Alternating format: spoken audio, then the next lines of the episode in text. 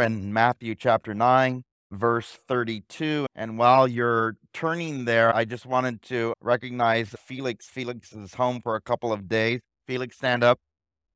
I really, I, I know your mom is happy. Flea is, is very happy. Uh, Felix is on leave from the Air Force, correct? Yep. And we really appreciate your service to our country and, and all that you do. I know it's emotional. I know it's emotional visiting family, and especially the night before Thanksgiving, your mind could be going a million miles an hour right now, thinking of what you have to do for tomorrow and picking up stuff or making the, did I get all the things that I need for tomorrow, right? All, all the th- unless you're a guy, then you don't have to worry about it. But it's it's just one of those things, especially on, on a yes, except for John in the back there.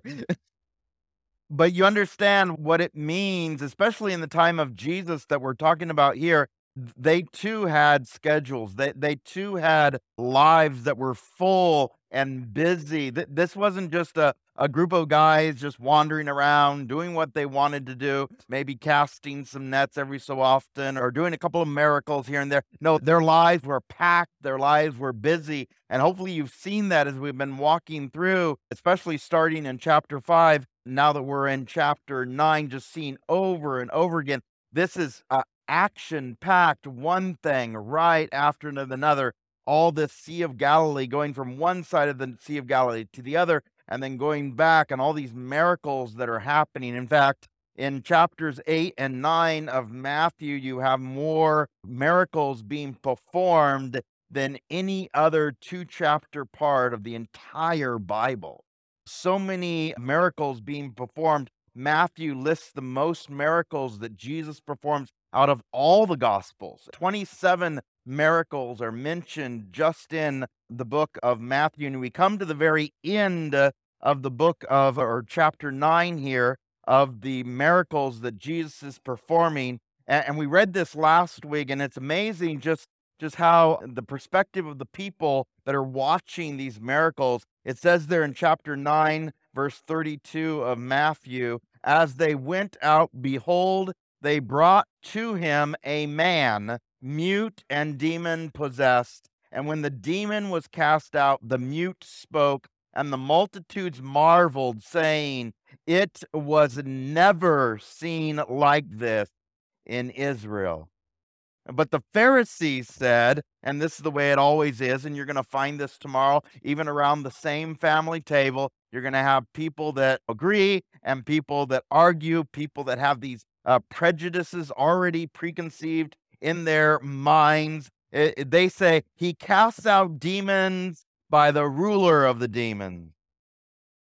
And then Jesus went out about all the cities and villages, teaching in their synagogues, preaching the gospel of the kingdom, and healing every sickness and every disease among the people. But when he saw the multitudes, he was moved with compassion uh, for them because they were weary and scattered like sheep, having no shepherd.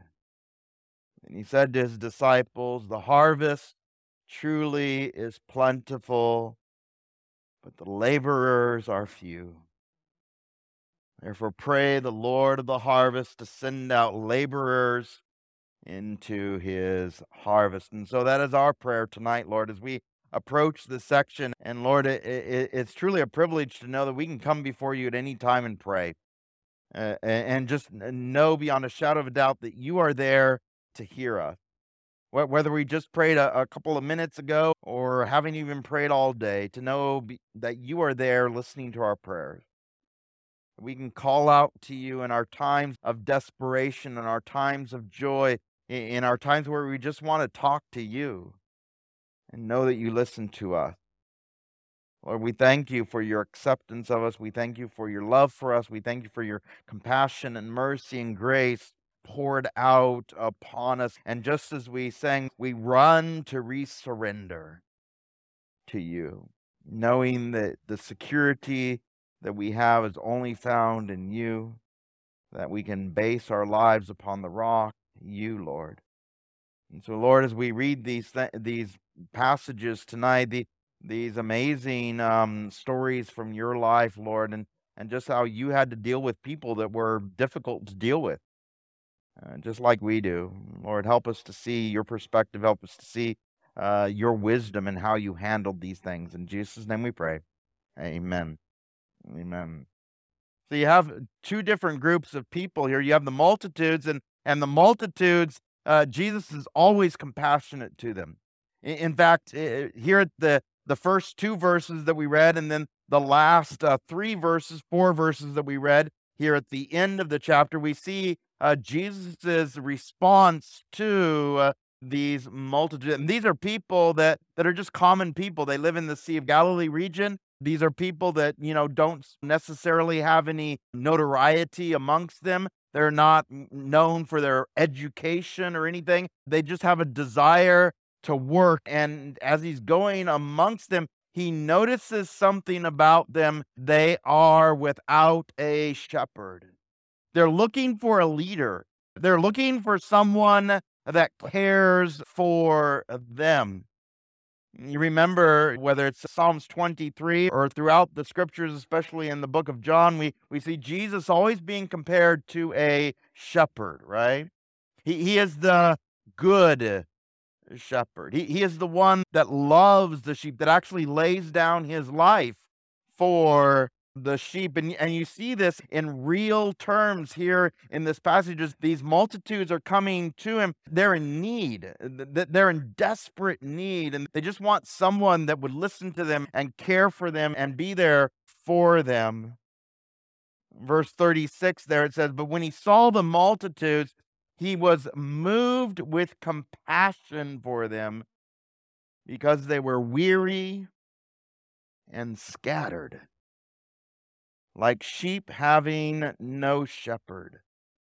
Uh, uh, it's truly amazing the compassion of Jesus Christ for those that that were just tossed to the wind, that that didn't have a, a, a religious leader that was there uh, for them. And, and, of course, you had the priests of this day, and there were synagogues, and, and there was leaders in those synagogues. But it was all about, unfortunately, the religious caste system. It was all, all about the, the money, if you will, or how to fleece the flock, unfortunately.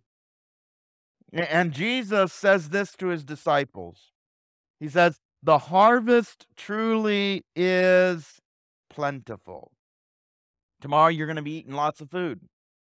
This is the time of the year when we normally celebrate harvest, right? Especially in terms of abundance, especially in this country. You think of e- even if you don't make a lot of money or don't have a lot of money or all these things that we put ourselves in these situations where we think that we don't have as much as someone else. We truly are blessed in this country. I was at mm. Albertsons today. And of course, you go into any store, and what do you see just piled up? Turkeys after turkey. And they said, Oh, we have 100 turkeys here, and we're probably not even going to be able to sell them all. Just an overabundance at times of, of food, right? And, and, you think of people around the world, the people in the time of Jesus, that, that he's looking out there and, and he sees the abundance of the people and their need for compassion, their need for love, their need for grace, their need uh, for mercy. And he looks at those 12 men, and we're going to see the list of these 12 men in the very next chapter here. But he sees these 12 men that are following him, and he says, The laborers are few, though. The laborers are few. And, and you think of in, in any church, it doesn't matter what church you go to. Most of the people come, and I'm not talking about any of you because you guys come on Wednesday nights, and you guys, many of you, serve faithfully throughout throughout the week. But th- those people that aren't here, those people that just come on certain times of the year, the CEOs, the Christmas and Easter only people, a- a- and you think of all the things that is needed in the world today, in, in our own community, in the church and, the desire for people to labor, the desire for people to pray, the desire for people to serve. And Jesus says this the very last verse, therefore pray the Lord of the harvest to send out laborers into his harvest. But what was the response of the Pharisees? What was the response of the Pharisees? You have the multitude, they're longing, they're they're in great need. And then you have these Pharisees. These are the religious leaders. And what was their preconceived notion of Jesus? With, without any form uh, of open mind, that they just have a closed mind, they have a hard heart, they have a stiff neck. And what do they say immediately about these miracles? Everyone else is marveling except for the Pharisees, except for these religious leaders. What do they say? Oh, he must be a demon himself. He must be serving the, the king of the demons. He must be serving those that are the rulers of the demons in order to cast out the demons. And of course, you already know this that this is a farce, this is completely false. Uh, if anyone were to do that, what would happen to any kingdom? It would be divided, right? Jesus, amongst these people, he has this compassion, but to the Pharisees, he goes after them hard. In chapter 10 of verse 1, uh, we get this list. And by the way, this list we're going to see in all four of the Gospels and also in the book of Acts as well. Uh, but it's just a little bit different. Some of the names are, are a little bit different here in chapter 10, verse 1, it says, And when he had called his 12 disciples to him, he gave them power over unclean spirits to cast them out and to heal all kinds of sickness and all kinds of disease. Not only does Jesus have the ability to heal people, but who else as well? The disciples.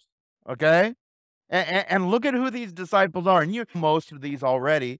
Most of these are fishermen.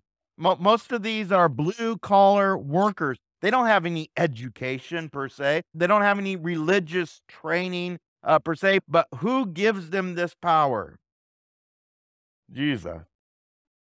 Look at the names here, verse 2. Now, the names of the 12 apostles are these First, Simon, who is called Peter, and Andrew, his brother, James, the son of Zebedee, and John, his brother, Philip and Bartholomew, Thomas and Matthew, the tax collector. He's the one that we were introduced to in the previous chapter, the writer of this gospel here. James, the son of Alphaeus, and Lebbaeus, whose surname was Thaddeus, Simon the Canaanite, and Judas Iscariot, who also uh, betrayed him. Now, you see some interesting things here. And again, if you compare it to the uh, other lists in the book of Mark, the book of Luke, in the book of John, in the book of Acts as well, uh, you'll see that some of these names are different. In fact, if you look at Bartholomew's name, his name is actually Nathaniel in uh, Luke and Acts. And then you have this guy by the name of Thaddeus, who in uh, Luke and Acts also is named Judas, the son of, of James. But just by reading this list, you come across these various professions, these various types of people. First of all, you have fishermen. Okay? Fishermen, what do fishermen do? They fished. These were guys that lived around the Sea of Galilee. Their living was on this lake, this very large uh, lake. They probably had very calloused hands. They probably had uh, very rough lives having to deal with not only the weather of the area, but also the seasonal nature of, of, their work as well. Certain times of the year that it would be perfectly calm, and other times of the year it's the stormy and all these various weather conditions. Uh, that they worked with their hands, were calloused. And then you have this other guy by the name of Matthew, who was the author of this book, by the way, who was a tax collector. And what was he? Accountant, right? He, he worked for the Roman government as an accountant, right? He, he would basically take money from his own countrymen and give it to the Roman government. And, and then you have this other guy in this list, and in other gospels, it, it actually says zealot, but he's Simon the Canaanite or Simon uh, the zealot. He wanted to have an independent Israel completely without any Roman authority at all. He, he was a guy that, that hated the Roman uh, government. From fishermen, with calloused hands to people that, that didn't work in terms of calluses or just worked with their minds. And then you have these various ideologies. You have a person who was working for the Roman government and a, a person who didn't want anything to do with the Roman uh, government. You had these men who lived around the Sea of Galilee. You had these other people that had lived in various places throughout Israel. And Jesus brings all these men together. And they all have one thing in common they follow Jesus. They had a desire to follow Jesus, just like us in this room, right? D- d- different classes, different work, different abilities, different talents, different gifts, and God brings all those things together to edify the church, to build up the church. It's, it's amazing how Jesus is able to do this not uh, diminishing any one person, but using all these people for one purpose. And what's that one purpose? It's to go.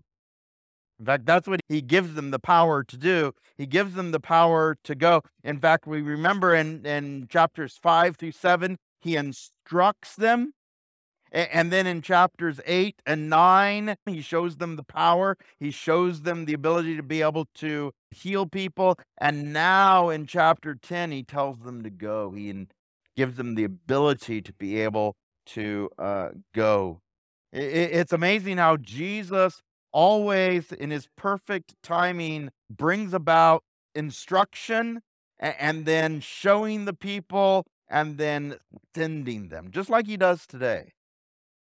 He, he doesn't just take someone that's new in the faith and then just immediately sends them out. No, hopefully, what we do, especially as disciplers, as people that disciple other Christians, we make sure that we give them the tools to be able to go. That they wouldn't just fail right away. And, and the privilege, especially in a, a church like Calvary Chapel, that we have so many times throughout the week no matter what your schedule is, you you can find something that's here, whether it's a Bible study or or an, uh, the ability to be able to learn certain things in order to grow and then go. In verse 5, this is exactly what happens. These 12 Jesus sent out and commanded them, saying, Do not go into the way of the Gentiles, and do not enter a city of the Samaritan but go rather to the lost sheep of the house of Israel. And as you go, preach, saying, The kingdom of heaven is at hand. Heal the sick, cleanse the lepers, raise the dead, cast out demons. Freely you have received, freely give. Provide neither gold, nor silver, nor copper in your money belts nor bag for your journey, nor two tunics, nor sandals, nor staves, for a worker is worthy of his uh, food. We, we read something similar to this when we were in the book of, of Malachi, when we finished the Old Testament there, and understanding the, the worker is always worthy of his uh, wages. And we understand that, especially those of us that have to work, you go and whether it's an employer or a person that you serve or a person that you work for, and what is the response when you give a day's work? That they pay you. And we understand that. And whether it's a check or some sort of a W 2 that you get or some sort of a pay statement, and you make sure that everything is correct on there, hopefully, right? You make sure that your employer is paying you the right amount, whether you worked a certain amount of overtime on a certain day, or did this, or changed that, or whatever it is. And you want to make sure that you're paid correctly. What is Jesus doing to his 12 disciples? He's sending them out with nothing that they're carrying of themselves. And what do they have to do when they go out? They have to trust. They, they don't have anything of their own. They, in fact, they don't even have fishing rods. They don't even have nets. Uh, Matthew doesn't have his quill and, and, and, ink, right? He doesn't have any of his paper. They, they have no way of making a wage at this time. who are the ones that are going to provide for them? Who are the ones that they go to? Look at what it says there in verse 11. Now, whatever city or town you enter, inquire who in it is worthy and stay there until you go out. This is the first thing that they're provided a place to stay, right? A place to stay. And this is the way that God always works in his amazing majesty. He always works these things out, whether it was Elijah or Elisha or the various prophets, they, there was always a, a place for them to stay. In fact, Jesus says this that the Son of Man has no home, has no place to lay his head, even. But yet, every single time you read about where Jesus stays, he stays in houses, not his own, but he stays in houses, right? And, the same thing with the apostles as they're going out. The first thing is, is a house, and then the second thing here in verse 12 and when you go into a household, greet it. If the household is worthy, let your peace come upon it. But if it's not worthy, let your peace return to you. And whoever will not receive you, nor hear your words, when you depart from that house or city, shake off the dust from your feet. Assuredly, I say to you, it will be more tolerable for the land of Sodom and Gomorrah in the day of judgment than for that uh, city. Is that scary? Is that scary? Who is backing up the promise to the apostle? Who, who, who is the guarantee, if you will, of the way? It's Jesus Christ, right? And, and, can you imagine thinking of Lot all the way back in the book of Genesis and, and remembering what happened to Sodom and Gomorrah and these 12 apostles going out with this understanding that the Lord's going to provide for them? He's going to protect them. What's the best place to be in? Pastor said it last Sunday. In the center of the will of God. And what's the worst place to be? Anywhere else, right? These 12 men that go out. I don't know how they were divided up. I don't know if it was the brothers that went out each with each other or, or it was Matthew and, and this other zealot that went out or how Jesus matched them up. I'm, we don't know exactly. But it's amazing to see how God chooses all these different personalities, all these different men, and uses them uh, for his kingdom unified. And, and this is the way God always works. He always brings together people that outside of Christ are mismatched or, even at odds with one another. But but when Jesus comes into the mix, what happens? He creates unity. What are the two things you're not allowed to talk about at the dinner table tomorrow night? Yeah, religion and politics, exactly. That, yeah, I grew up in a very loud, especially on the Jones side. We would always go to my aunt's house on um, Thanksgiving, and, and, my dad and his brothers and his sisters and, and me and my cousins, they, they were loud, always loud. You think I have a loud voice? They are loud, right? It, it, it's one of those things when you come together as a family and, and, again, they all had different abilities. They all had different talents. They all had different levels of finances and where they lived in terms of their houses and stuff like that. And then coming together and, and seeing how uh, they, they would just forget about all those things. They're just brothers and sisters again. They're, they're just family. And they come back together. And yes, there was would be not so much arguments at times, but loud discussions, if you will. But it's amazing what a family does. And this is what Jesus does in the body of Christ. He creates a family. We, we, we are the family of God. And you see it here amongst these 12 men uh, that Jesus Christ has gathered from all different parts, all different places of life, and brings them together in unity to go out and bring more people uh, in. And in fact, we see here that the initial group of people or the initial audience is going to be the Israelites here uh, when Jesus is here on the earth. In verse 16, Uh, we pick up the rest of what Jesus is telling them Behold, I send you out as sheep in the midst of wolves. Therefore, be wise as serpents, harmless as doves. But beware of men, for they will deliver you up to councils and scourge you in their synagogue. Will be brought before governors and kings for my sake, as a testimony to them and to the Gentiles. But when they deliver you up, do not worry about how or what you should speak for it will be given to you in that hour what you should speak. For it is not you who speak, but the Spirit of your Father who speaks in you. Do we worry a lot about what we're going to say? In fact, I, I, can think of nights, if not weeks, where I, I would just go over conversations in my head. I, I, I need to say this, or I have to say it this way, or uh, you try and work these things out, and then when you actually do it or when you actually say it, it turns out totally different. And wh- why do we worry in the first place? It's just who we are, right? Uh, none, none of us are isolated in this. But the understanding is who gives us the right words to say at the right, who promises to give us the right words at the right time. And, and again, these are uneducated men. They, they weren't eloquent in speech.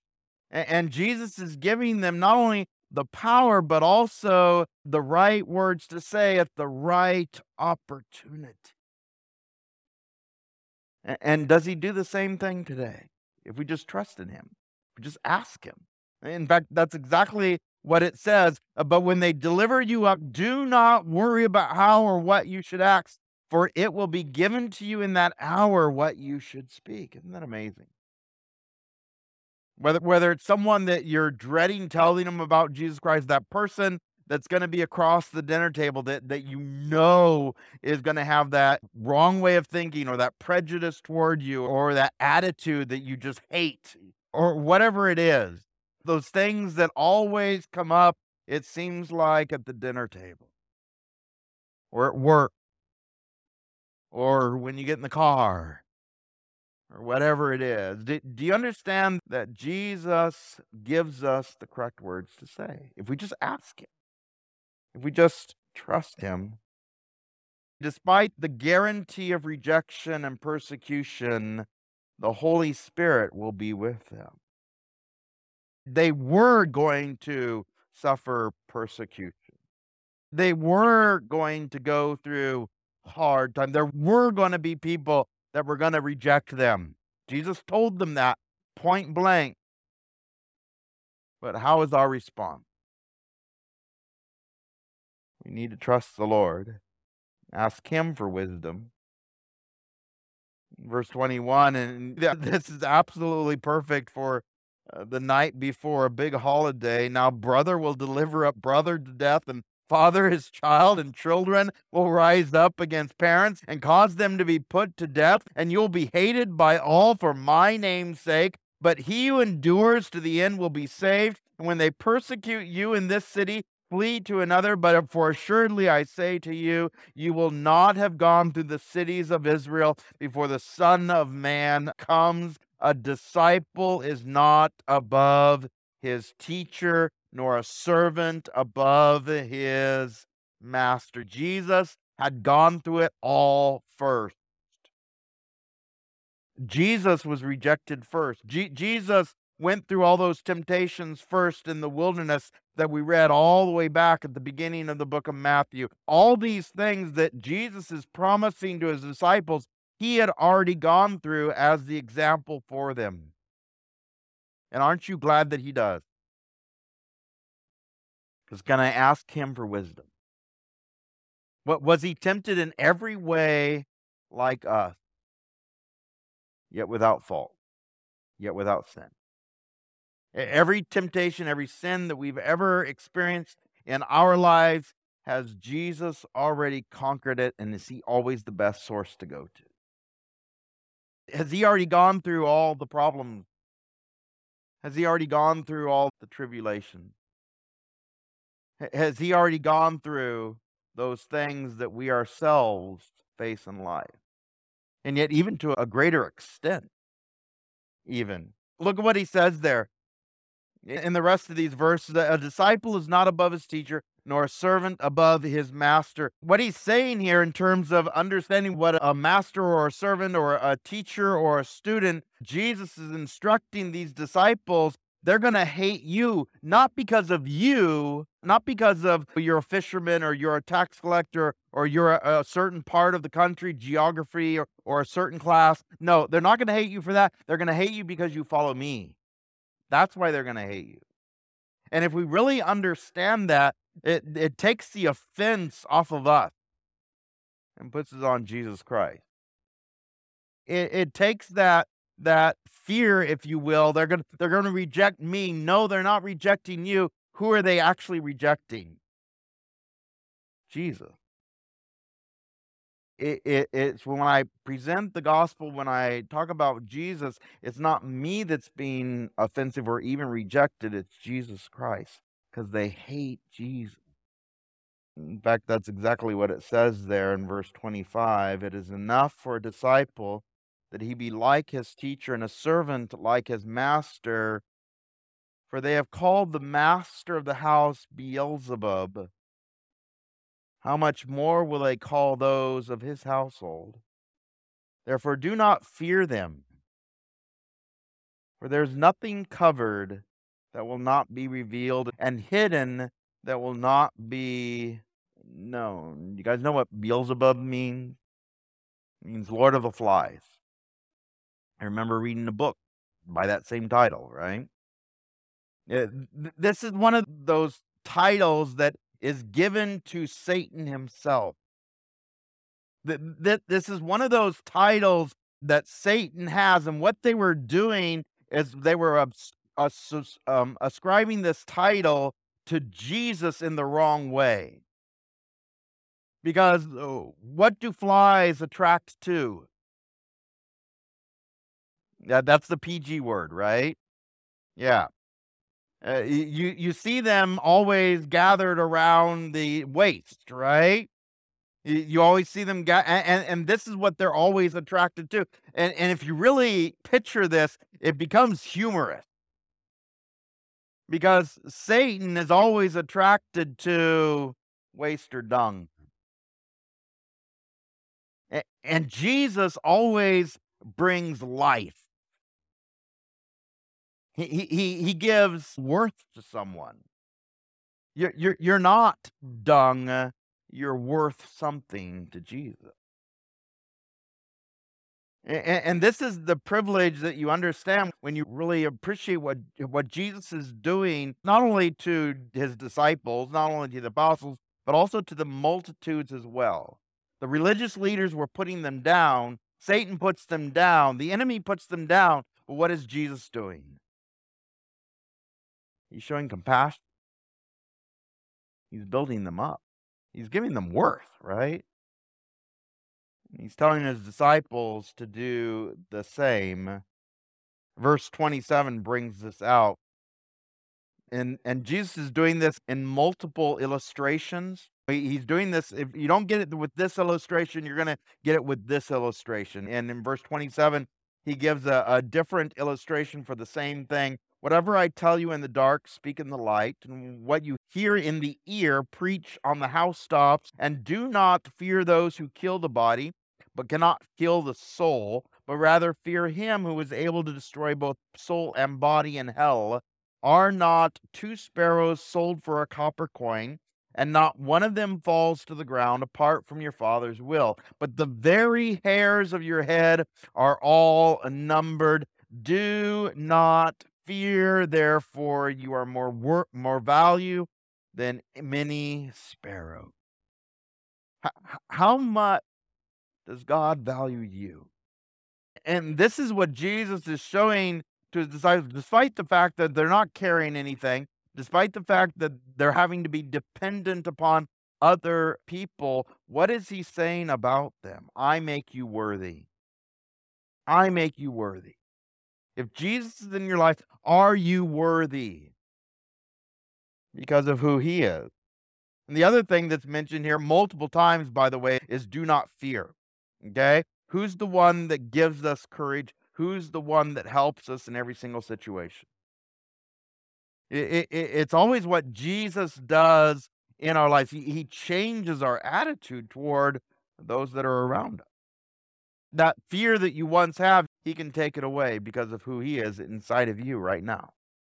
And remember, the, these are the guys that you know, weren't eloquent. They were scared to speak. In fact, in fact, multiple times we see throughout the scriptures that that there was instances where they were scared, where they didn't trust, where they failed even. And what, what does Jesus do over and over again? He gives them the ability to get up again, to recover, to come back to Him. Do not fear, therefore, you are of more value than many sparrows. The, these two sparrows, this would have been the the lowest form of a sacrifice. This would have been the two birds that were supposed to be given in terms of a sacrifice for poor people. Normally, what would happen is if you were middle class or rich or something like that, you had to give a, a lamb. And, and when we were looking at this, when we were reading the beginning of, of Matthew, a baby that was firstborn, a son that was firstborn, always had to be redeemed or or bought back, and a, and a sacrifice always had to be given. And uh, for Mary and Joseph, they actually gave this what was called the poor sacrifice. The, these two turtle doves or these two birds, okay, and they were given as the payment for Jesus or the payment for the firstborn son. And this is the picture here. How much did these two sparrows cost? less than that, right? Le- less than a day's uh, wait. It, it, it, says it here that two sparrows so, sold for a copper coin. Okay, our our pennies aren't even made out of copper anymore, right? They're mostly zinc, unless it's before uh, 70s or something like that. And then they were pure copper. But nowadays, if you put a Bunsen burner to a penny, it melts, right? It completely dissolves. The old days, it would always just turn red. And, and this is the difference. This is the understanding that, that what does Jesus value us as? More than all of creation, more, more than all the birds, more than all the animals, how much does Jesus value us? More than anything in all of creation, right? We're the ones that are molded after in the likeness of God, made in his likeness. And this is the ones that Jesus reaches out to. Verse 32 there. Therefore, whoever confesses me before men, him I will also confess before my Father who is in heaven. But whoever denies me before him, men, him I will also deny before my Father who is in heaven. Do not think that I came to bring peace on earth. I did not come to bring peace, but a sword. When those conversa- those hard conversations come up, whether whether it's publicly or, or just maybe with an individual that you meet with, maybe it's someone that that is your brother or your sister or your family member, whatever it is. Who would you rather offend?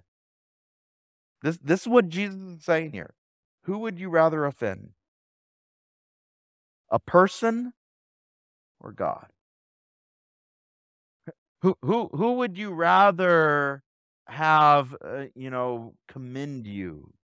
A, a person or God?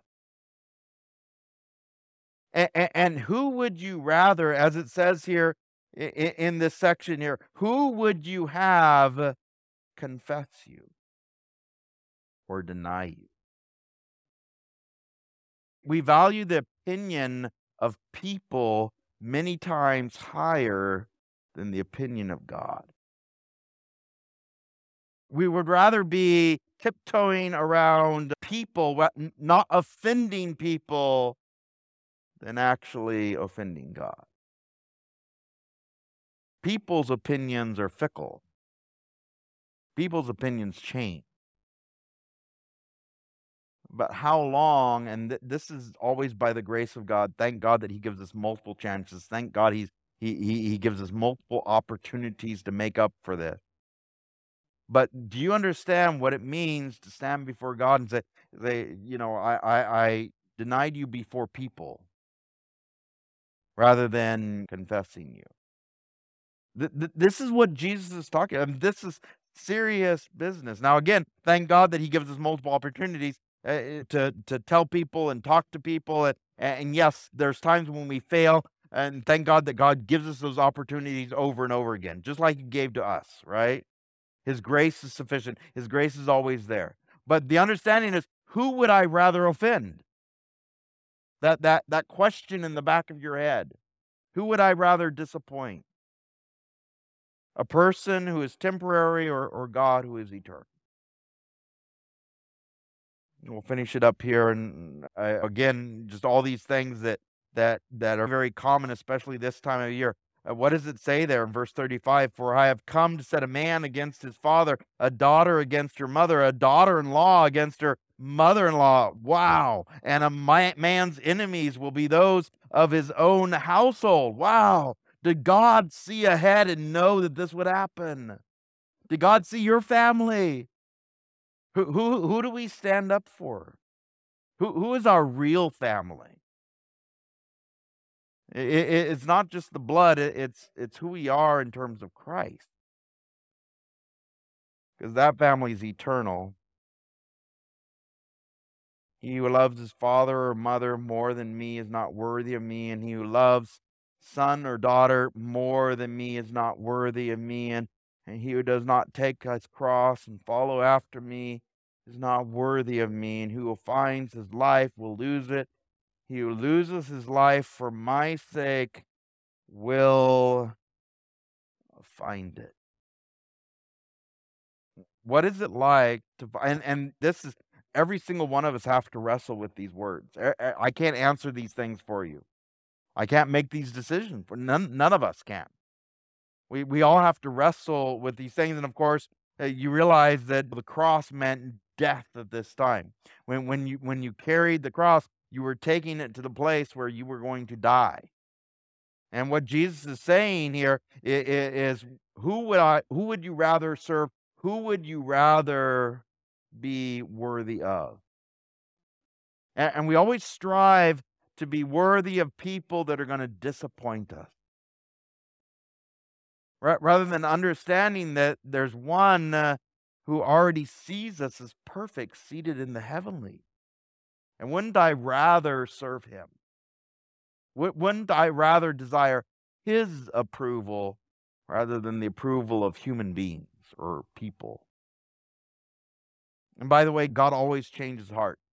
That person that you're maybe trying to be valued by or, or to work up to or to get their approval from, eh, God can give that approval much better, and He can change the heart of even the hardest heart. Because what does God do even amongst those that are enemies? God can reconcile, right? God can bring it about. It says it here in the very last three verses here. He receives you, receives me.